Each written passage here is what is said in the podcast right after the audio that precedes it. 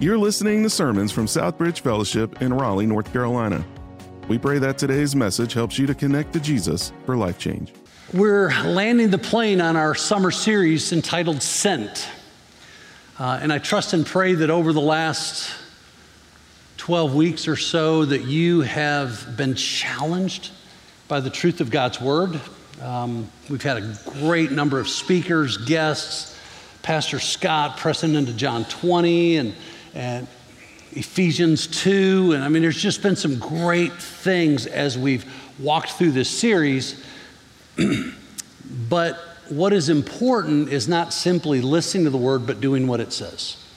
There needs to be a spiritual transformation based on the truth of God's Word that leads to a gospel saturation. We hear it a lot here, right? Spiritual transformation leads to gospel saturation. So we're not simply taking in the Word and learning things, but we want to begin to live it out. It should begin to transform our lives and then lead us to gospel saturation.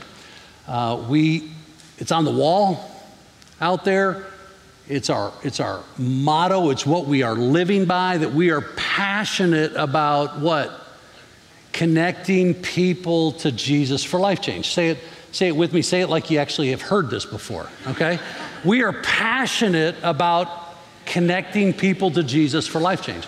That's not just something we say as a church. It's not something we do organizationally. We only do things organizationally as a church when we begin to live it out individually as followers of Jesus that make up this thing called the church. We live as sent people. So I trust and pray that through this series that you have been challenged, that you've been encouraged, that you've taken small steps of faith and obedience and lived as one who is sent. So we're going to land the plane on this series. Pastor Scott's kicking off a new series next week in the book of Daniel. But we're going to go to John chapter 21. If you want to begin to turn there, you are welcome to do that. While you're going there, let me just set this up a little bit, because have you ever gone home, gone back to a familiar place, gone back to, as some people say, back where it all began? I love doing that. Just, you know, when I go back to Northern Illinois, or Leslie, as we travel back through Texas and back into Waco, home of Dr. Pepper and, you know, other great things that come out of Waco. Not the Baylor Bears, but other good things that come out of. But when I go back to Northern Illinois, I love driving through my old neighborhood. I love driving past the little house, 1637 Fraser, and going, wow, that's a little house.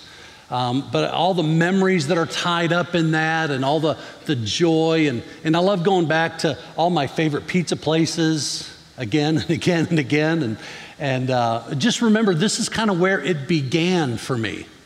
I've often driven past the little church where I remember so clearly going down in the boiler room of that little church and getting on my knees and inviting Jesus to come into my heart and life, and trusting him. And I go back to that moment in my mind so often, because it was then that I believed God did exactly what he promised that he would do, and he saved me. And I've grown in this process of learning to follow him and learn to walk with him. But that little home, you know, in Lake County Gardens, and I remember the first little 3.5 horsepower mini bike that we got from Sears, and cruising it down the street so I could get through the swamp that was there to the old North Shore tracks that my brother and I would ride on, and the neighbors, hey, get it off the street, I'm gonna call the cops, and you know, I'm just, come on baby, go, you know, but those are great memories, but I don't wanna live there. I don't wanna go back to that moment, because I believe Jesus has taken me step by step to a new place. And there's nothing like following Jesus to new places, to scary places, to places that you are sent, realizing that because God sent me there and I'm following him, he's going to meet me there. We're going back with Peter and some of the guys to a place that was familiar with them in John chapter 21. Because as they walked with Jesus, they were going back to the place that they first followed him. We're going back to the Sea of Galilee, John chapter 21.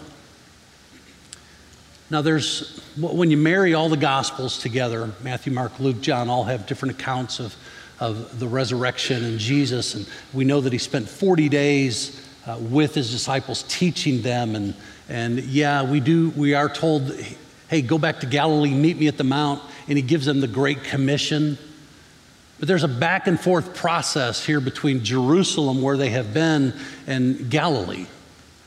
And I think this is a unique moment, because I don't believe this is the point at which Jesus said, go to the Mount in Galilee, and where he issued the Great Commission to them. So I think this is a unique little place in there, and it's hard to kind of get the timeline all together perfectly, but I think this is a somewhat unique encounter that Jesus has with them. So John chapter 21, if you have your Bible and you're ready, say, I'm there. All right. Just to set up just a little bit, as John writes, John's very intimate. Had a close, intimate relationship with Jesus, and his writing is very personal, it's very powerful. John chapter 1 through 16 is really about the public ministry of Jesus. All the things that he did, and John 17, then we have this intimate moment with Jesus in the garden, praying to the Father, what we refer to as the high priestly prayer of Jesus in John chapter 17. In John chapter 18, we see Jesus arrested. We see Peter's denial. We see Jesus standing before the high priest and standing before Pilate. We move into 19, and he's sentenced to be crucified on a cross. He is then brutally beaten, crucified. He dies. They bury him in a tomb all through chapter 19. Chapter 20 is all about the resurrection of Jesus. John is writing about this glorious resurrected Savior, the one that these guys have walked with for 3 to 3.5 years of public ministry. And now they saw him brutally beaten and die on a cross, and they saw him buried in a tomb. And now in John chapter 20, he is risen, and he is now interacting with them. What an incredible picture. I mean, just imagine the mindset of these guys at this point in time. But then we pick up John chapter 21, verse 1. It begins with the word afterward. Afterward. John 21, beginning in verse 1. Afterward, Jesus appeared again to his disciples by the Sea of Galilee. Now just put this in perspective. John chapter 20 is all in Jerusalem. 2 appearances to the disciples as a group, one specifically to Mary, John tells us, but then 2 to the disciples as they're gathered together. And so he says, and it happened this way. Simon Peter, Thomas, also known as Didymus, Nathanael from Cana in Galilee, the sons of Zebedee, that's James and John, and 2 other disciples were together. So that's 7.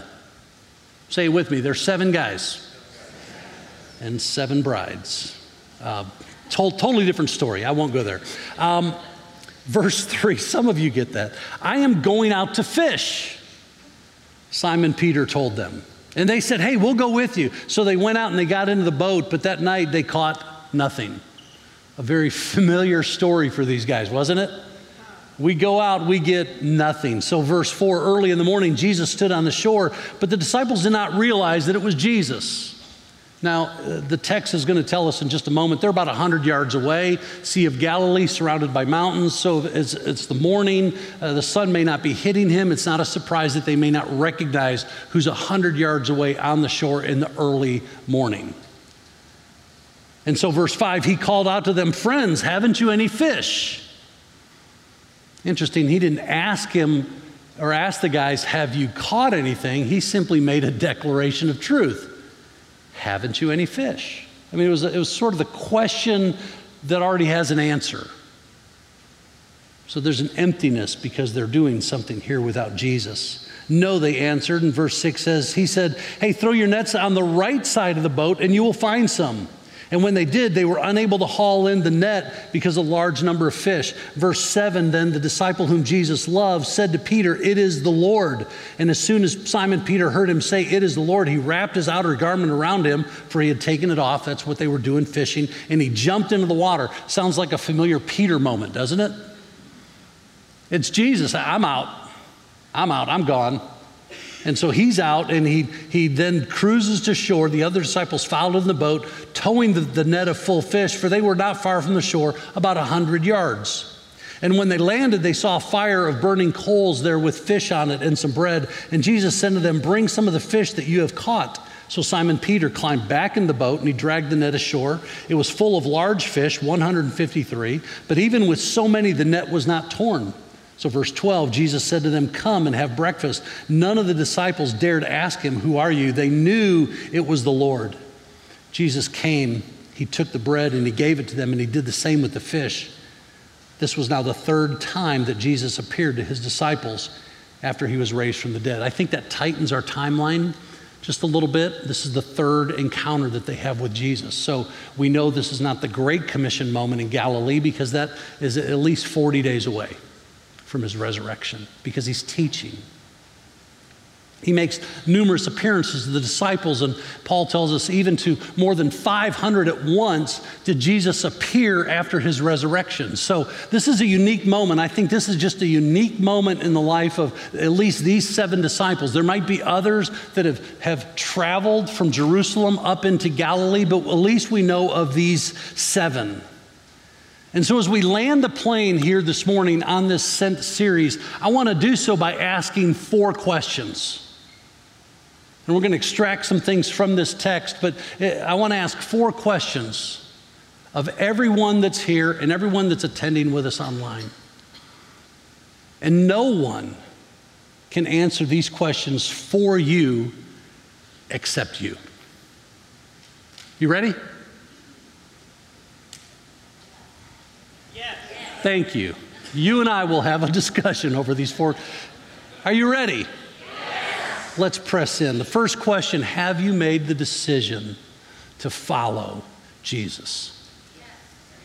Have you made the decision to follow Jesus? See, no one can make that decision for you. No one can make that decision, but these guys we know have made the decision to follow Jesus. Because it was right around this very spot, I believe probably up on the northern side of the Sea of Galilee, more around Capernaum, which is sort of where they were first called. They probably went back there. That was sort of their home, their dwelling. Most of these guys were from the Bethsaida area, which is just right near Capernaum. And so this was sort of their natural place that they might have gone. We don't know positively. But we know from all of the Gospels, in John, he tells us back in John chapter 1, the calling of the first disciples. And he says that these guys followed Jesus. They made a decisive decision of their will to walk away from an old life, and they chose to follow Jesus. Matthew tells us, Mark tells us, Luke tells us in chapter 5, each of the Gospels give us some account of the calling of the first disciples when Jesus said, you come and follow me. And in the process of following me, your life will be transformed because he said, I will make you something that you're not right now. So the idea of following him is more than just an intellectual decision. So when I ask this question, have you made the decision to follow Jesus? Let me tell you what I'm not asking you this morning. I'm not asking you if you're part of a church. I'm not asking you if you've ever been baptized. I'm not asking you if you walked an aisle as a child or as an adult in Vacation Bible School or anything else and filled out a card. I'm asking you, have you come to the place that you've surrendered your life and you've chosen as a decision of your will to die to yourself and follow Jesus? And you may be thinking, well, you know, I prayed this prayer one time. I'm not asking if you prayed a prayer. You see, prayer is more about the attitude of the heart than the words. It's not about the position of the body. It's the attitude of your heart. If you recited a prayer in genuine confession and repentance of your sin to a holy God, and you surrendered your life to him, that's different than just, well, I prayed a prayer. Have you surrendered? Have you given up? The picture that we have in Scripture of following Jesus is dying to myself, turning in repentance from my sin and myself and walking with someone, and that someone is Jesus. That's the picture that Jesus gave Nicodemus back in John chapter 3. when Nicodemus said, God, Jesus, what must I do to see the kingdom of heaven? And Jesus said, you must be what? Born again. To which Nicodemus says, whoa, how can I do that when I am old? And the idea that Jesus gives him, he says, you know, for God so loved the world that he gave his only son that whoever believes, that word pistuo in the Greek literally means to surrender. It's not an intellectual assent. He's telling Nicodemus, you have to die to yourself. You have to surrender your ideas, your ways, confess your sin and repentance and be born again to follow me. Nicodemus was not at that point at least willing to pay that price. Have you surrendered? Have you laid it all down? That was the picture of these guys when they followed Jesus. It says they walked away from everything. They walked away. They left their nets. They left the business. They left everything to begin a brand new life in Christ. Second question, are you currently living on mission with Jesus as one who is sent? See, I remember as a young boy when I came to the place of trusting in Jesus for this, my salvation. I mean, I remember it so vividly. I have pictures of that little church because I love to drive by, kind of return to where it all began for me. I snuck in that little church one day while Les and I were up there, and I found a door open, and I went in, and she's laughing over here. I snuck in, and I went in there, and all I thought was, this is a lot smaller than I remember it. But it was such a sweet moment to remember this is the place, and I remember the moment that I surrendered my heart and life to Jesus Christ, but I'm not living here anymore. Because every day I'm choosing to follow him. And that has been an incredible adventure, step by step. God, I don't know where we're going to be tomorrow. I don't know where we're going to be next week, but today I'm going to follow you. I'm going to take a step and I'm going to walk with you. I want my life to be lived as one who is sent. So what happened to these guys? They chose to lay it all down. They followed Jesus. They've been living with Jesus, living under his teaching, seeing incredible things take place for 3.5 years roughly. And now they see the risen Savior and they end up back in Galilee casting nets into a sea trying to catch fish. I don't see anywhere in any of the Gospels that Jesus released them of the responsibility to follow. Now, don't get me wrong. I understand the tragedy of John chapter 19, John 18, 19. Jesus is arrested. Bad stuff happens in life. Am I right? Bad stuff happens. Incredibly bad things happen with these guys. The Savior, Jesus, who they placed their trust in, that they thought was going to save everything and fix everything, all of a sudden is now dead and buried in the tomb. Their world has now crashed. But then John 20 happens. It's like, wait, he was dead, but now he's alive. I mean, this is life-altering stuff that's taken place in these guys' lives. But then John 21 says now they're back. So I love this context because they've just seen the resurrected Jesus in John chapter 20. Matter of fact, John finishes that portion of his letter. Remember, John didn't separate the chapters and verses, right? He's writing a letter, and he finishes his thoughts that we have as John 20 with these words. In verse 30, you'll see it on the screen. Jesus performed many other signs in the presence of his disciples, which are not recorded in this book, but these are written that you may what? Believe that Jesus is the Messiah, the Son of God, and by believing you may have life in his name. That word believe is the same root as John chapter 3, pistuo in the Greek. It means to surrender. By knowing all these things, it's not just saying, hey, Jesus is awesome. It's saying you can have a relationship with him. You can be saved through his name. You can have eternal life. But then the very next verse, As John is writing, he said afterward. After what? After Jesus was risen, after he appeared to Mary, after he appeared to the group of disciples on two different occasions that he gives us. Verse 21 says, afterward, Jesus appeared again to his disciples by the Sea of Galilee. That's not right next door, people. At least 90 miles, more than likely, if they went up to the northern side, it was probably more like 110 to 115 mile walk. They didn't Uber, they didn't take Amtrak, they didn't drive a car. That was a walk. I mapped it out with Google Map, and it's at least a 30-hour walk for me.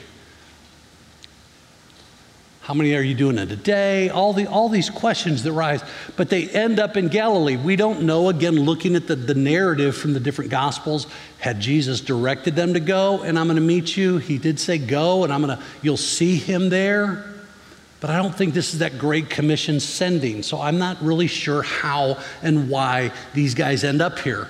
But they end up from Jerusalem up to Galilee. So then verse 2 and 3, Simon Peter, Thomas, also known as Didymus, Nathanael from Cana, the sons of Zebedee, James, John, the two other disciples were together. I'm going to fish, he says.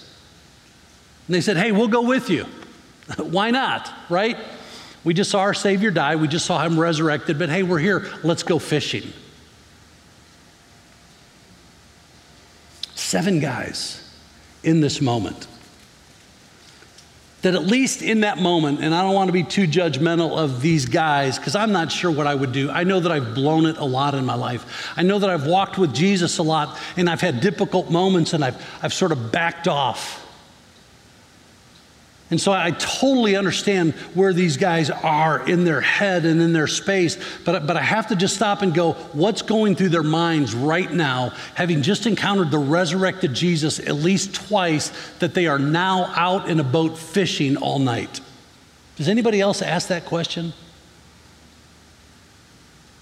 Thank you. 4 of us, 5 of us. It just raises a question with me. And then to do this because it was familiar to them. And so what do? They go out and they do this thing that's familiar and they catch nothing.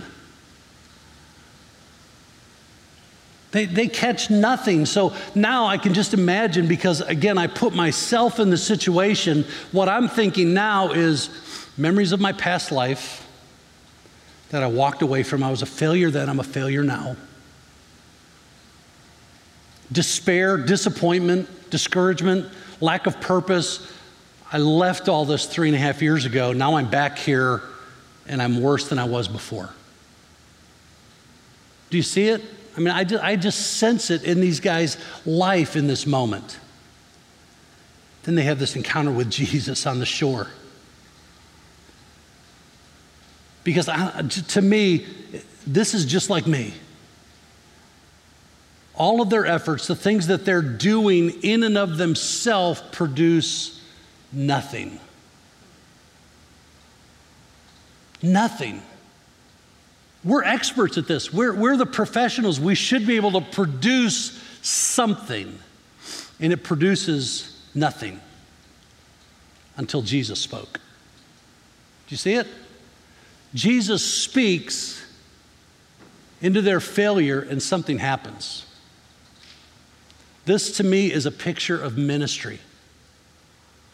There's so many things we want to do on our own, things we want to produce. Hey, if we come up with the right ideas, if we come up with the right marketing strategy, if we come up with the right programs and do lots of busy things, and Jesus says, no. All of that is empty unless I speak into it. You can do, and you can do, and you can do, and you can stay out all night, and you can try to fish, and you're gonna come up empty because Jesus says, I'm not in that. Be really honest with you, I've had those moments in ministry. And if you've been around church life at all and just had this passion, man, I wanna follow Jesus, we wanna see things happen for the glory of God, and we come up with lots of great ideas, but Jesus isn't in it, guess what happens? Burnout, frustration, abandon the church. God's not in it. God's not good. God's not. I had an encounter with a guy the other day we were talking. He goes, well, God's good for you. God's not good for me. I said, oh, God is good for you.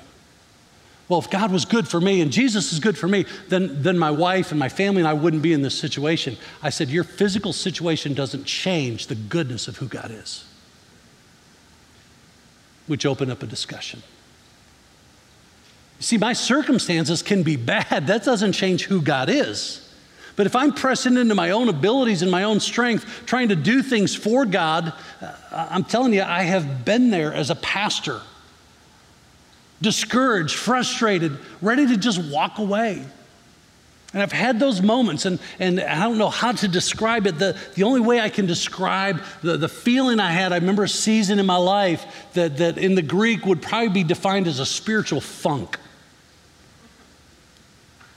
Because it was just a difficult place. God, I'm doing all these things and I'm trying. And God, I'm trying to do things for you and I'm trying to build your kingdom. But it was discouraging. And so Jesus speaks into the moment. And so just like me, what I believe, these guys began to see anew and afresh all over again was their purpose and their identity in Jesus. All of a sudden, Jesus speaks to them and he's like, hey guys, nothing, right? Are you done trying in your own strength? Are you done now? Well, throw the net on the other side. And all of a sudden, what they couldn't do all night in their own strength produced something great. Why? Because Jesus spoke into it with purpose and victory. He reminded them of their identity, and I truly believe in that moment reminded them of their calling to follow.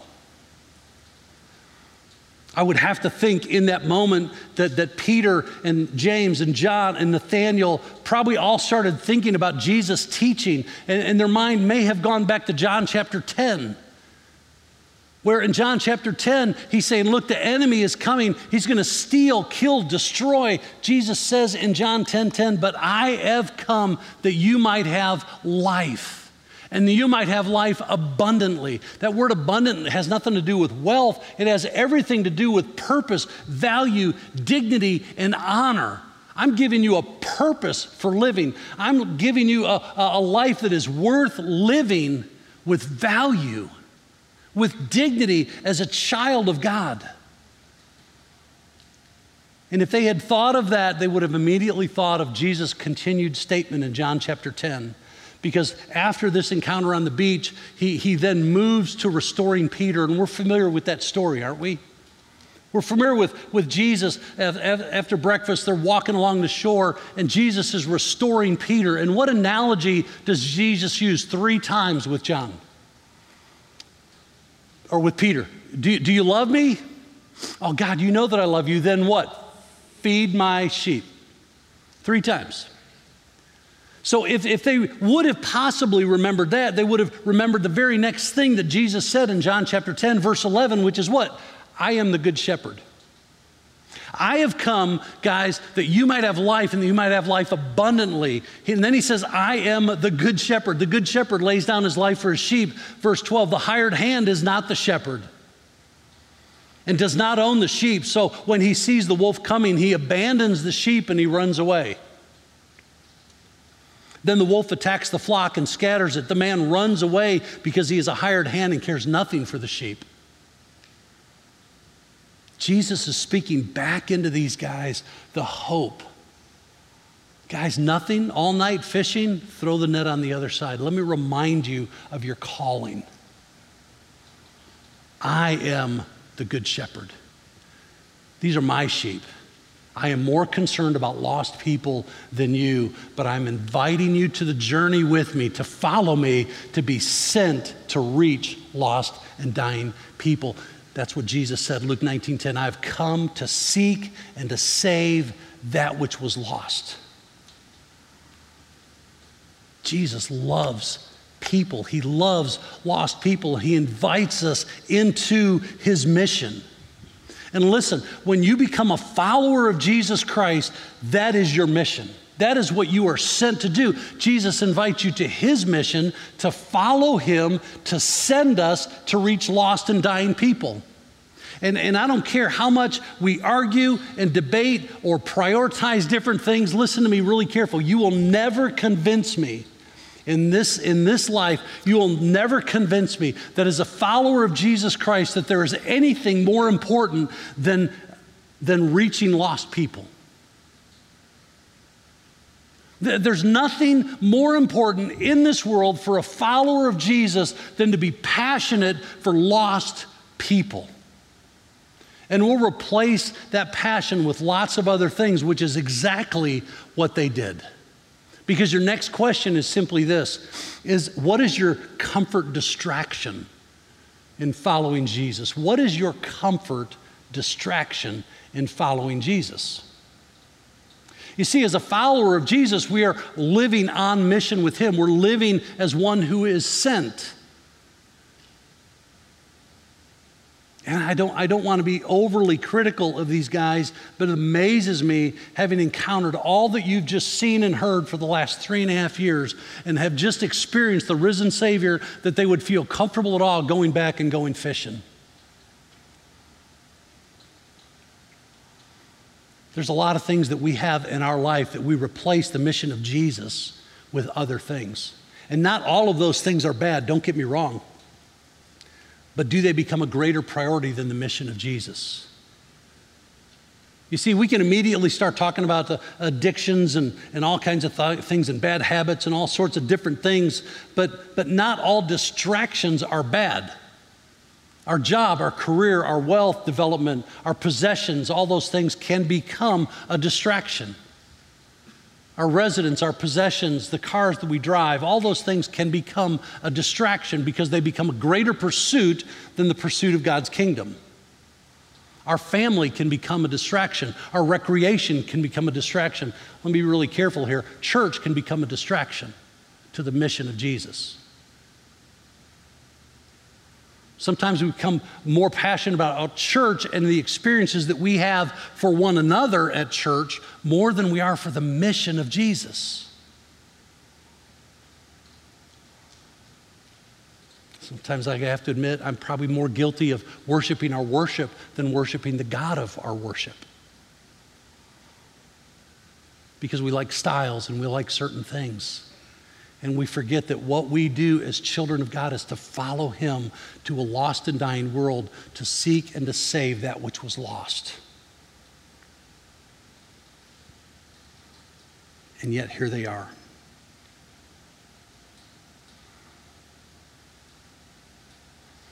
John 20, they're in Jerusalem. John 21, they're in Galilee. If you flip the page to Acts chapter 1, we're back in Jerusalem. God has an encounter with these guys and he's prepping them because truthfully the sending hasn't taken place because this mission has all been about Jesus. Now he's equipping, he's getting ready to send them to this lost and dying world. And he's saying, guys, no more comfort distractions. Let's just keep moving. Let's keep going. Peter says in verse 3, I'm going out to fish. That was a comfortable thing for him.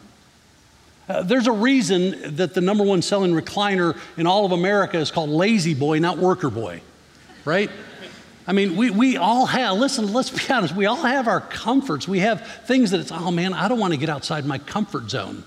I've talked to so many people, it's like, have you shared your faith recently? No, I'm not really comfortable to do that. Well, guess where God wants to take you? Someplace uncomfortable. Jesus is, his whole ministry was going to the broken, the places that were neglected by other people. Jesus always went to the broken. He stepped outside the norm of society and he went to those people who were displaced and forgotten.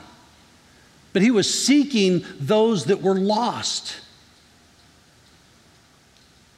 When I look at this passage, I simply want to say, be careful who you hang out with. It was Peter who said, I'm going fishing. 6 other guys said, hey, we'll go with you. Do you realize the influence that you have in the life of other people? Most of us probably don't realize that we are influencers, not like social media influencers, but you have serious influence on people around you. As a young dad with my kids, they got tired of hearing me quote to them 1 Corinthians 15:33. I said, guys, remember 1 Corinthians 15:33. Do not be deceived. Bad company corrupts good character. And I would follow it up with just a simple statement. Never underestimate the power of the people that you live life with. Because those people will influence us, either for good or bad. They're either going to push you closer to Christ or pull you away from Christ. They're either going to push you into the mission or they're going to pull you away from the mission. When's the last time that you had someone in your life simply say, hey man, let's go out and let's pray for a gospel opportunity to reach lost people? Oh man, can't we just like go to the, Wingstop and watch a game and eat? And then we'll grow in our fellowship as believers, as brothers, right? Because that's important too. Acts 2, it's important. They had all things in common. They were meeting regularly in their homes. You realize their small groups doubled every day? I was in a small group on Tuesday with this guy, but Wednesday we launched a new one. Thursday we launched a brand new one, right? Why? Because they're reaching lost people. People are coming to Jesus, and they're more concerned about the people who are coming to Jesus than they are retreating for themselves to simply be edified. There is a huge balance and a tension between those two things. Do not get me wrong. But it can become a comfort. So Paul tells us in Galatians chapter 5, he says, hey, you were running a good race. Who cut in on you and kept you from obeying the truth?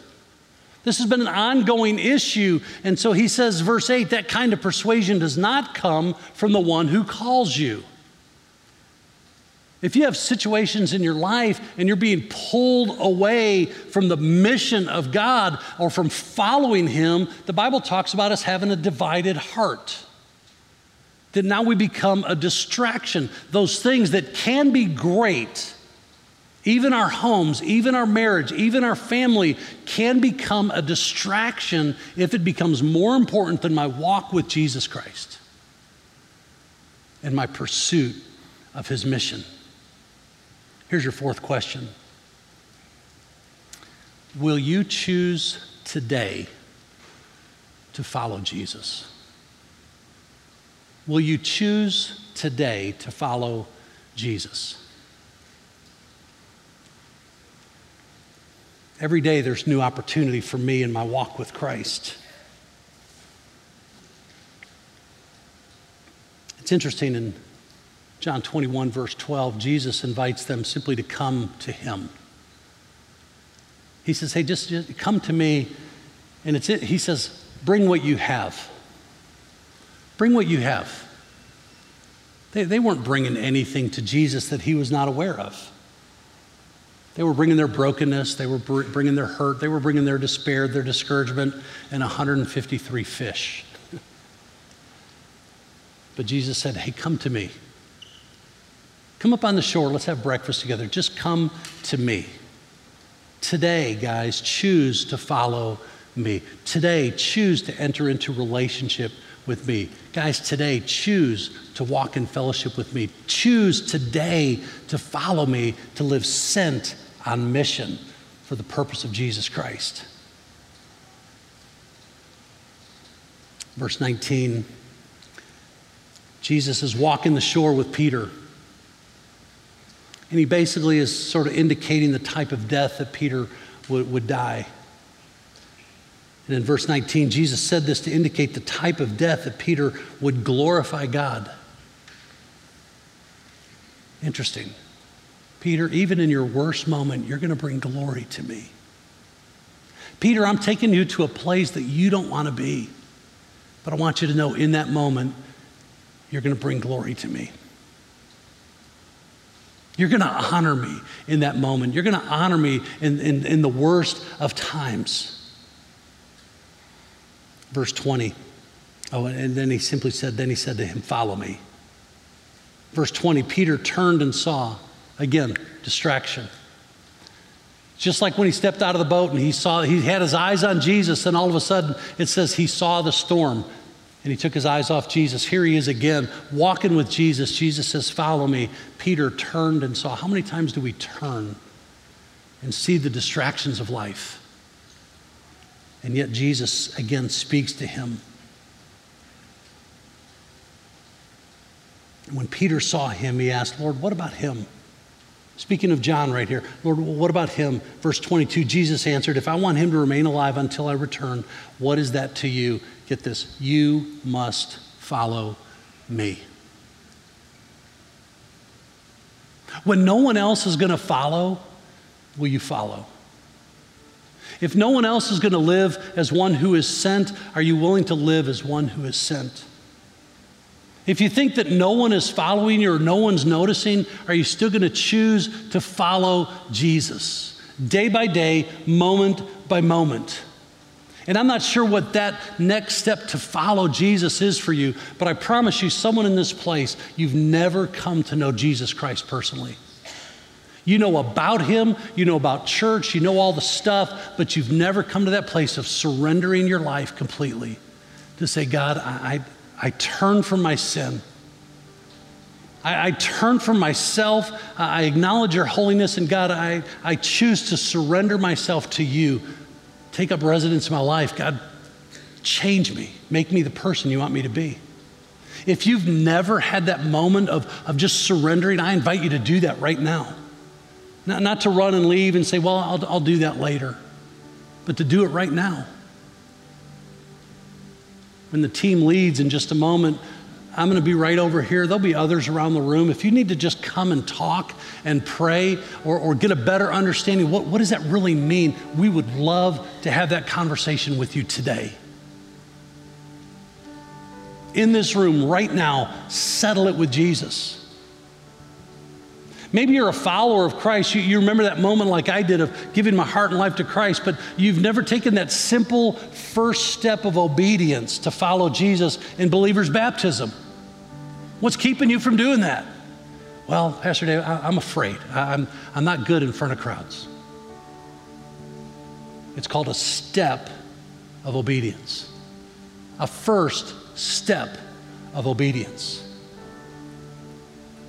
Maybe God's calling you to do something, to connect with other people, to really begin to grow in your walk and relationship with Christ, maybe to learn how to share your faith with other people, because that's what God's called us to do, to seek and to save the lost. And you're saying, hey, I need to step into some growth. I need to be equipped as a follower of Jesus. It's scary. Take the step. Here's what I've discovered, and I will promise you, you take a step of obedience, as scary as it is, Jesus is going to meet you in that place. You may not see him.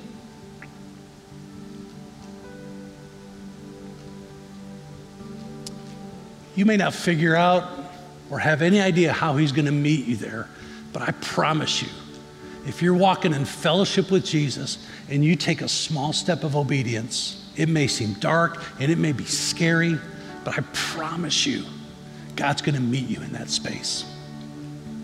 I don't know what your step of obedience is, but are you willing to follow him?